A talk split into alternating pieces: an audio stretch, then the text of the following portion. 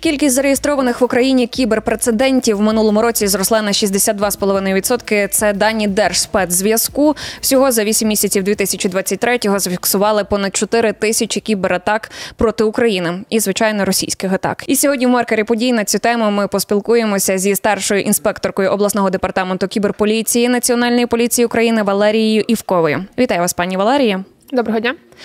Розумію, що під час воєнного стану ми не можемо деталізувати певну інформацію, але якщо можна, е, то хотіла б почути про російські хакерські атаки саме на українські держустанови. Як росіяни це роблять і що вдається їм? На жаль, вказане питання напевно не відноситься до моєї компетенції, тому надати саме відповідь на це питання я не можу.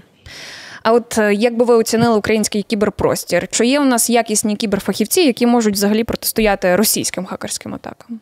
Ну, у нас є доволі сильні фахівці, які взагалі протистоять будь-яким атакам. Це є, грубо кажучи, комплексний підхід це з декількох служб, але знову ж таки в умовах воєнного стану коментувати цю тему ми якби розглужено не можемо. Тобто український кіберпростір захищений. А от наскільки відсотків чи таке теж ми не можемо давати? Я зрозуміла. Щодо української кіберполіції, чи працюють е, ці підрозділи безпосередньо з російськими хакерськими атаками на держустанови?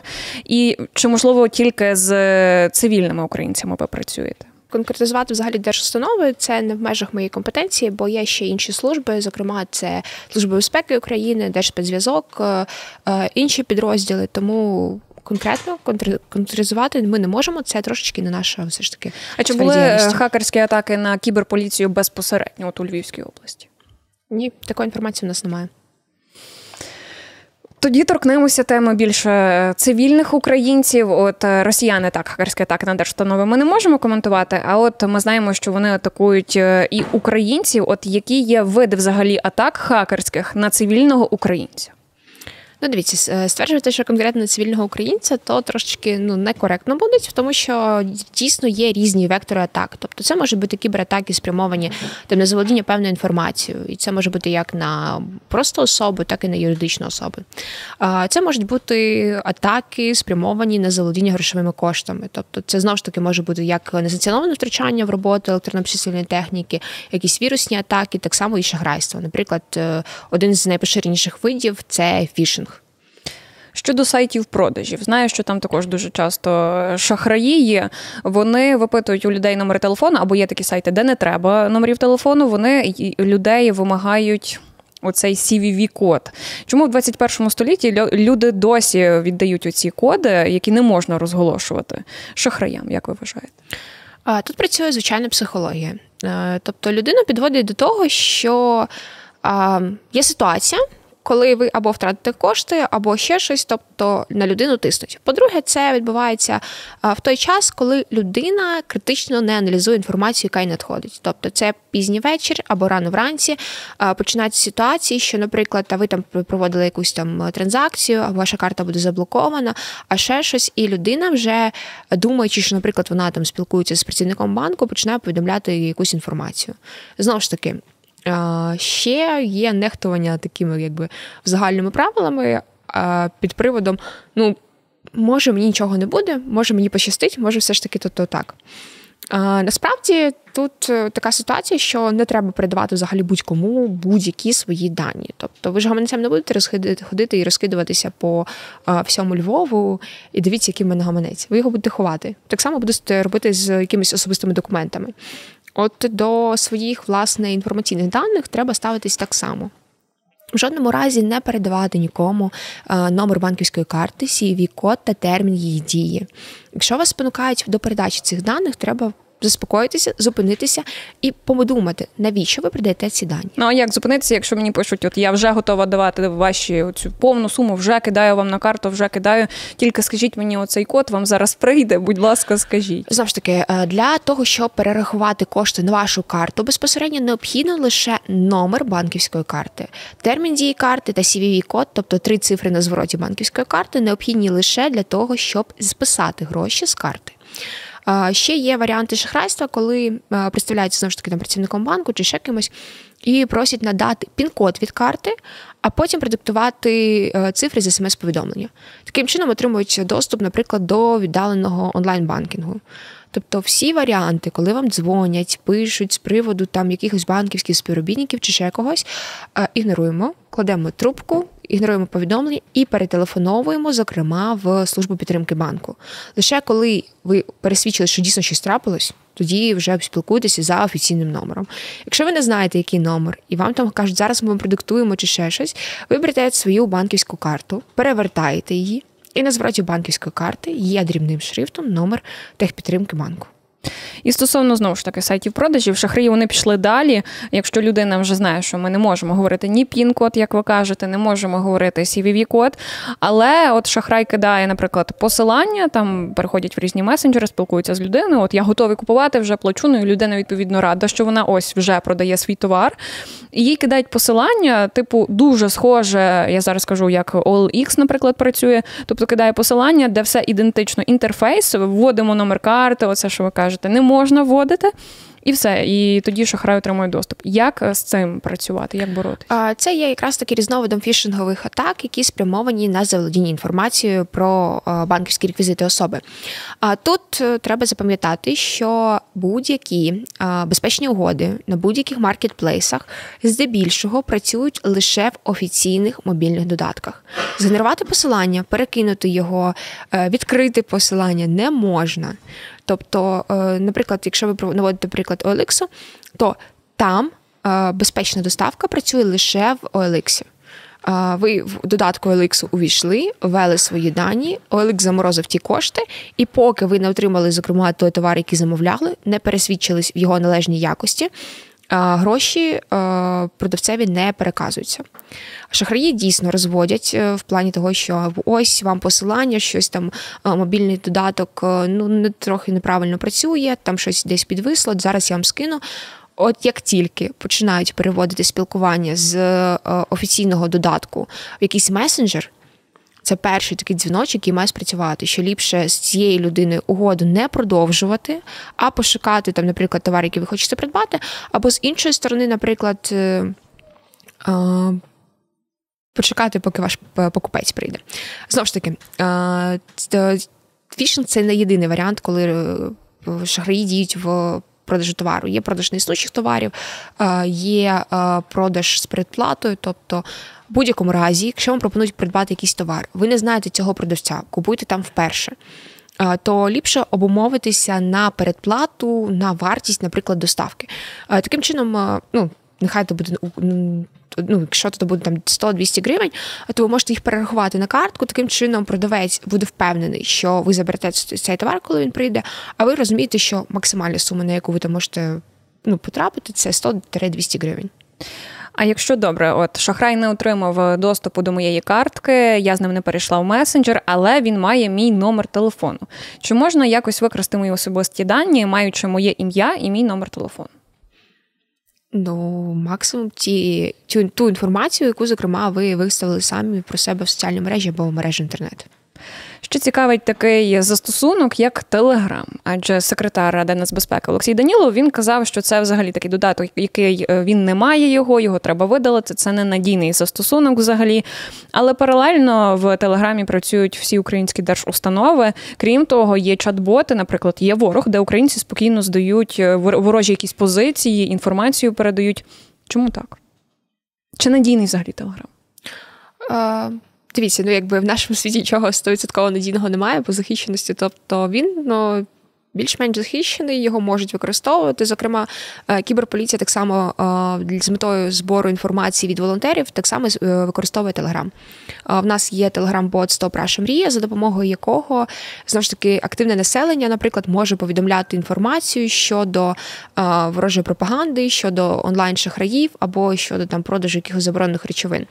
Тобто це один з варіантів комунікації, бо Телеграм досить поширений, його мають всі, тому от якраз таки е, використовуємо це.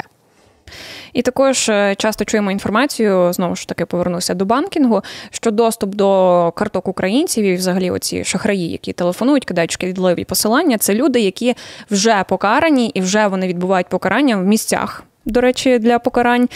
Як вони це взагалі роблять? Ну вони ж ув'язнені. От як і чому це ніхто не контролює? На території Львівської області вже як мінімум в минулому році було, якщо я не помиляюся, два кримінальних провадження, які пов'язані якраз таки з вчиненням шахрайських дій на території місць позбавлення волі. Тобто конкретно розказати вам всю схему я не можу, але кажу, що цим займаються, це документується і осіб повторно притягують до кримінальної відповідальності. А як діяти, якщо, до прикладу, от людина в Львівській області до вас звертається, каже, мені телефонував якийсь номер незнайомий, я йому це всі дані сказала, все розповіла.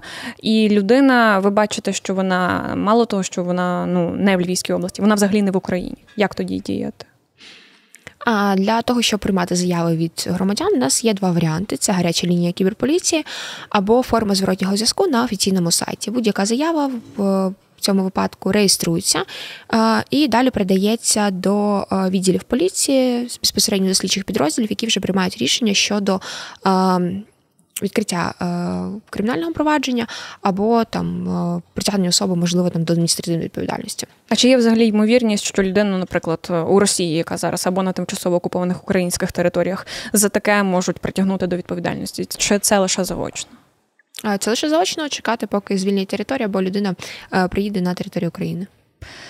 Е, також стосовно крадіжки особистих даних цікавить, е, чи взагалі бували випадки, коли люди зверталися до вас е, через крадіжку, наприклад, особистої сторінки в соцмережах, і чи вважається це в Україні злочином? Будь-який несанкціонований доступ до електронно-обчислювальної техніки, автоматизованих систем, облікових записів е, є кримінально караним.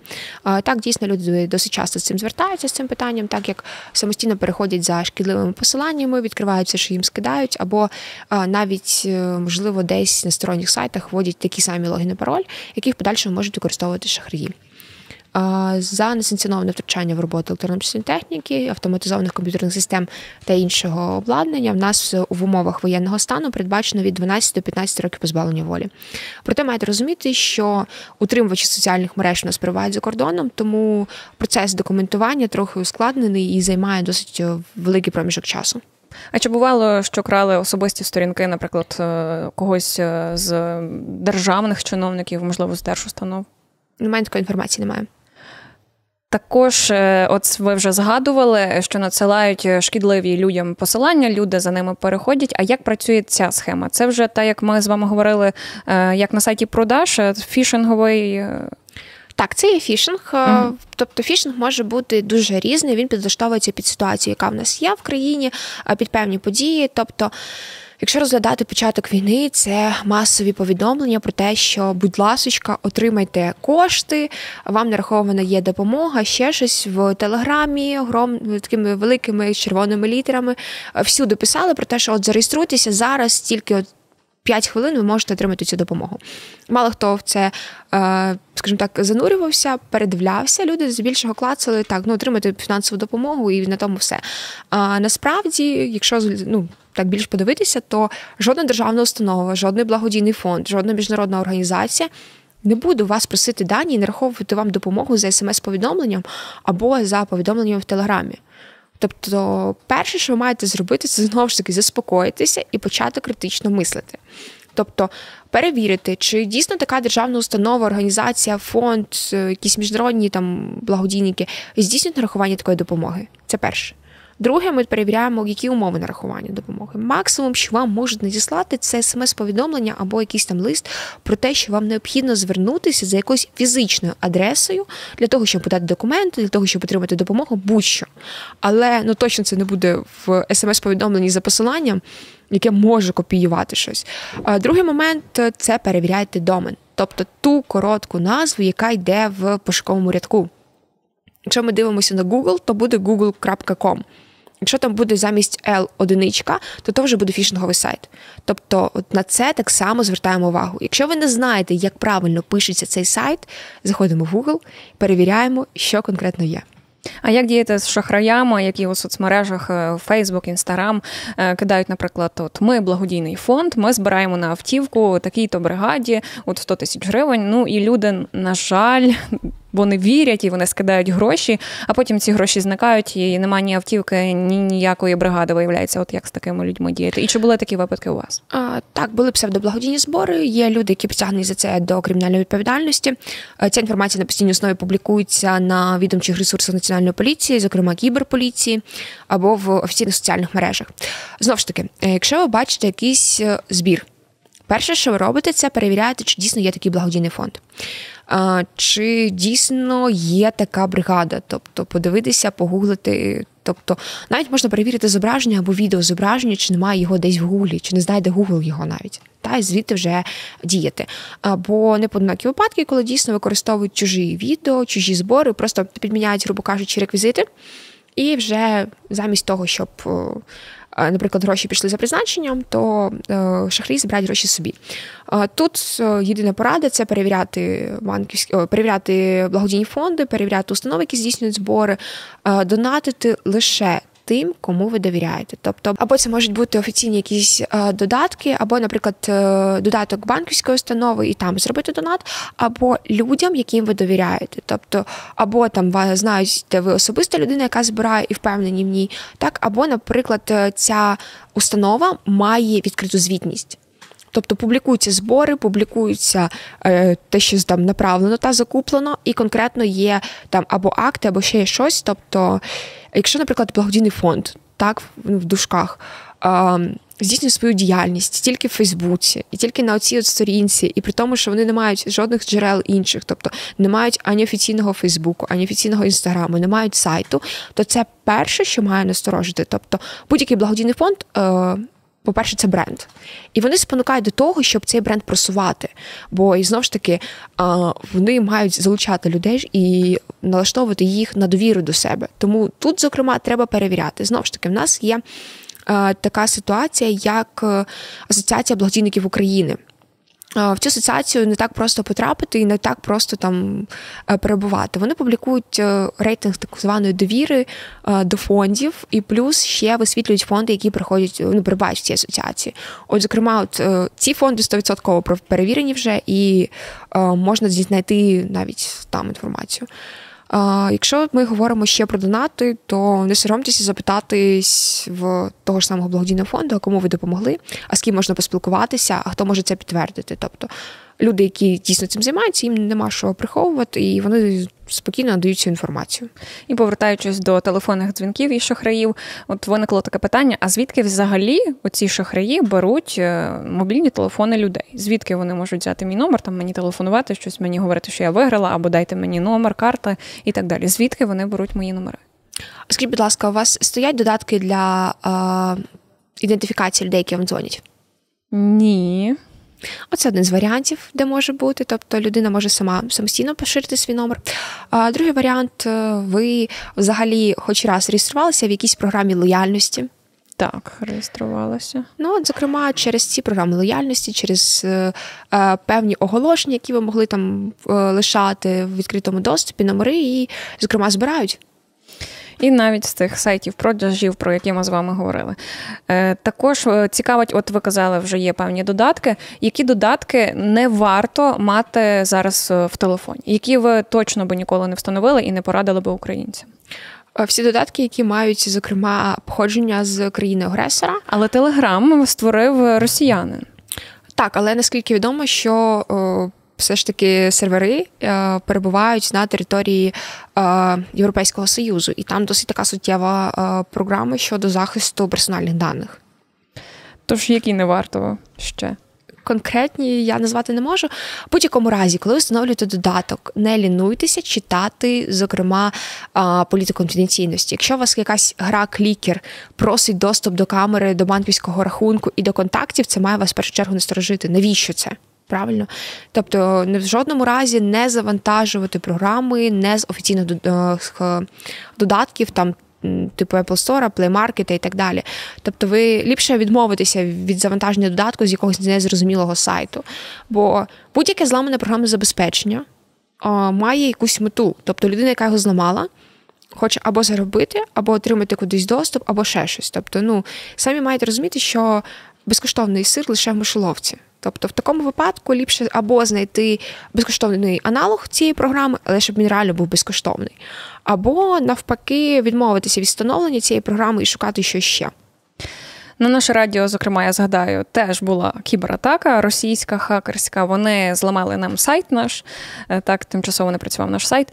А от е, ефір вони не змогли, тому що вчасно відреагували наші працівники, і вони хотіли потрапити в ефір. Ми це вже зрозуміли пізніше. От як ви гадаєте, чи багато таких випадків взагалі по Україні? І якщо б вони потрапили в цей ефір, що б вони робили далі? Для чого це?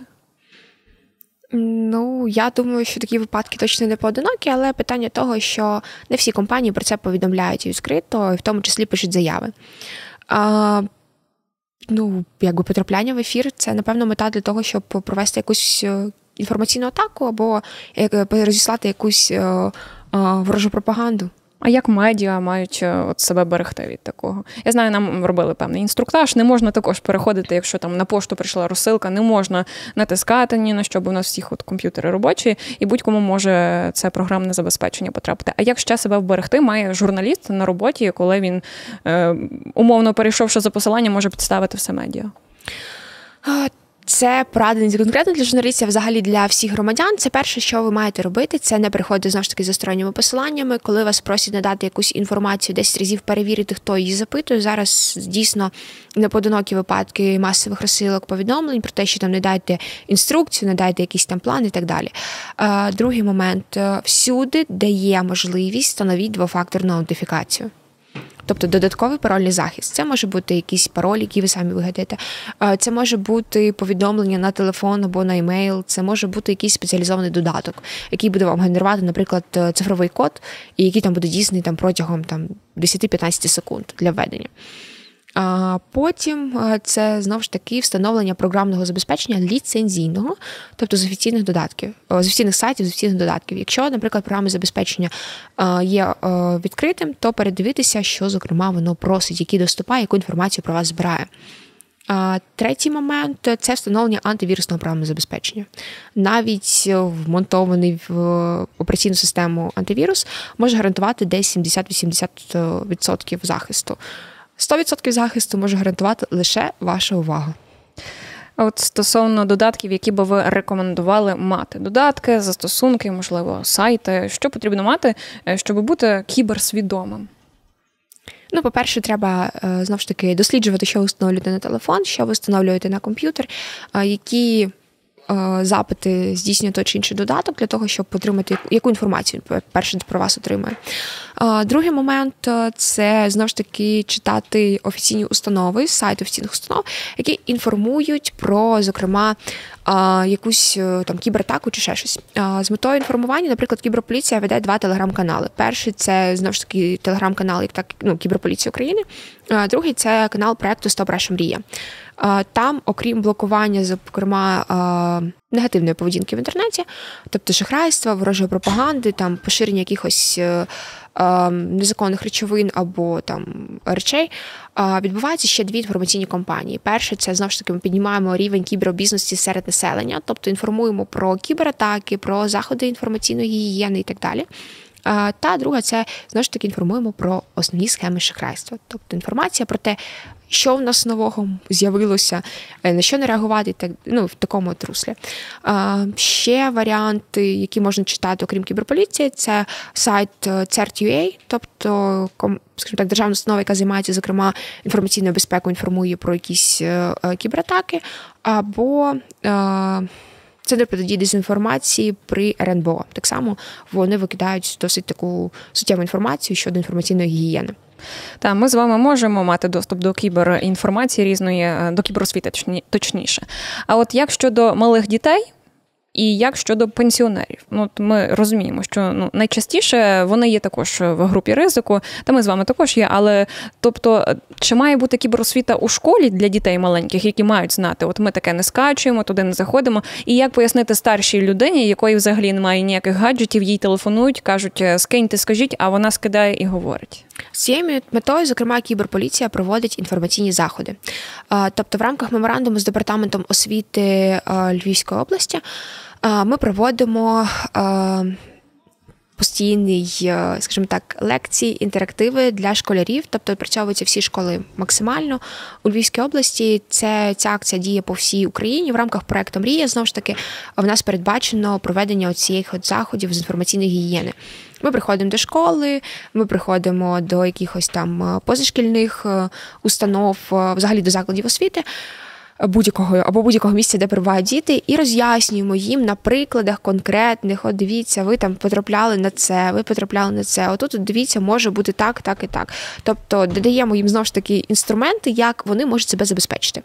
Щодо літніх людей, так само ми проводимо е, тренінги, розмови, е, залучаємо громадські організації або вони нас залучають, і ми вже проводимо таку роз'яснювальну роботу, можна сказати, навіть на пальцях, показуємо, чому, як і що. От дайте мені пораду, як моїй бабусі пояснити, от не треба робити те і те, і те, і навестися на шахраїв. Е, Для бабусі ви маєте виробити чіткий план дій. Тобто, перше, подзвонили, наприклад, з банку, поклади слухавку, перетелефонуй мені. Я до тебе прийду, і ми разом розберемося з цією подією. Якщо, наприклад, дзвонять і кажуть, що там хтось з нас потрапив в халепу, перше, що ти робиш, передзвониш тому, про кого говорили. Тобто, отакий от е, легенький алгоритм дій, або дзвониш в поліцію. От варіант. Перепитайся з поліції, якщо ти не знаєш. Тобто, от такі от варіанти мають бути для людей похилого віку чіткий, е, структурований 1, 2, 3. 1, 2, 3. Тобто кіберосвіта потрібна. Так. Незалежно від віку. Незалежно від віку, бо в будь-якому разі всі ми торкаємося якось інформаційних послуг, інформаційних технологій е, і все одно з ними комунікуємо. Пані Валерія, дякуємо вам за розмову. Я нагадаю, сьогодні гостею маркера подій була старша інспекторка обласного департаменту кіберполіції Національної поліції України Валерія Івкова. Мене звати Ольга Салабай. Дякуємо, що слухали і дивилися нас. І пам'ятайте, ніколи ні за яких обставин нікому не кажіть ваш cvv код від картки. І пам'ятайте, це можуть бути шахраї.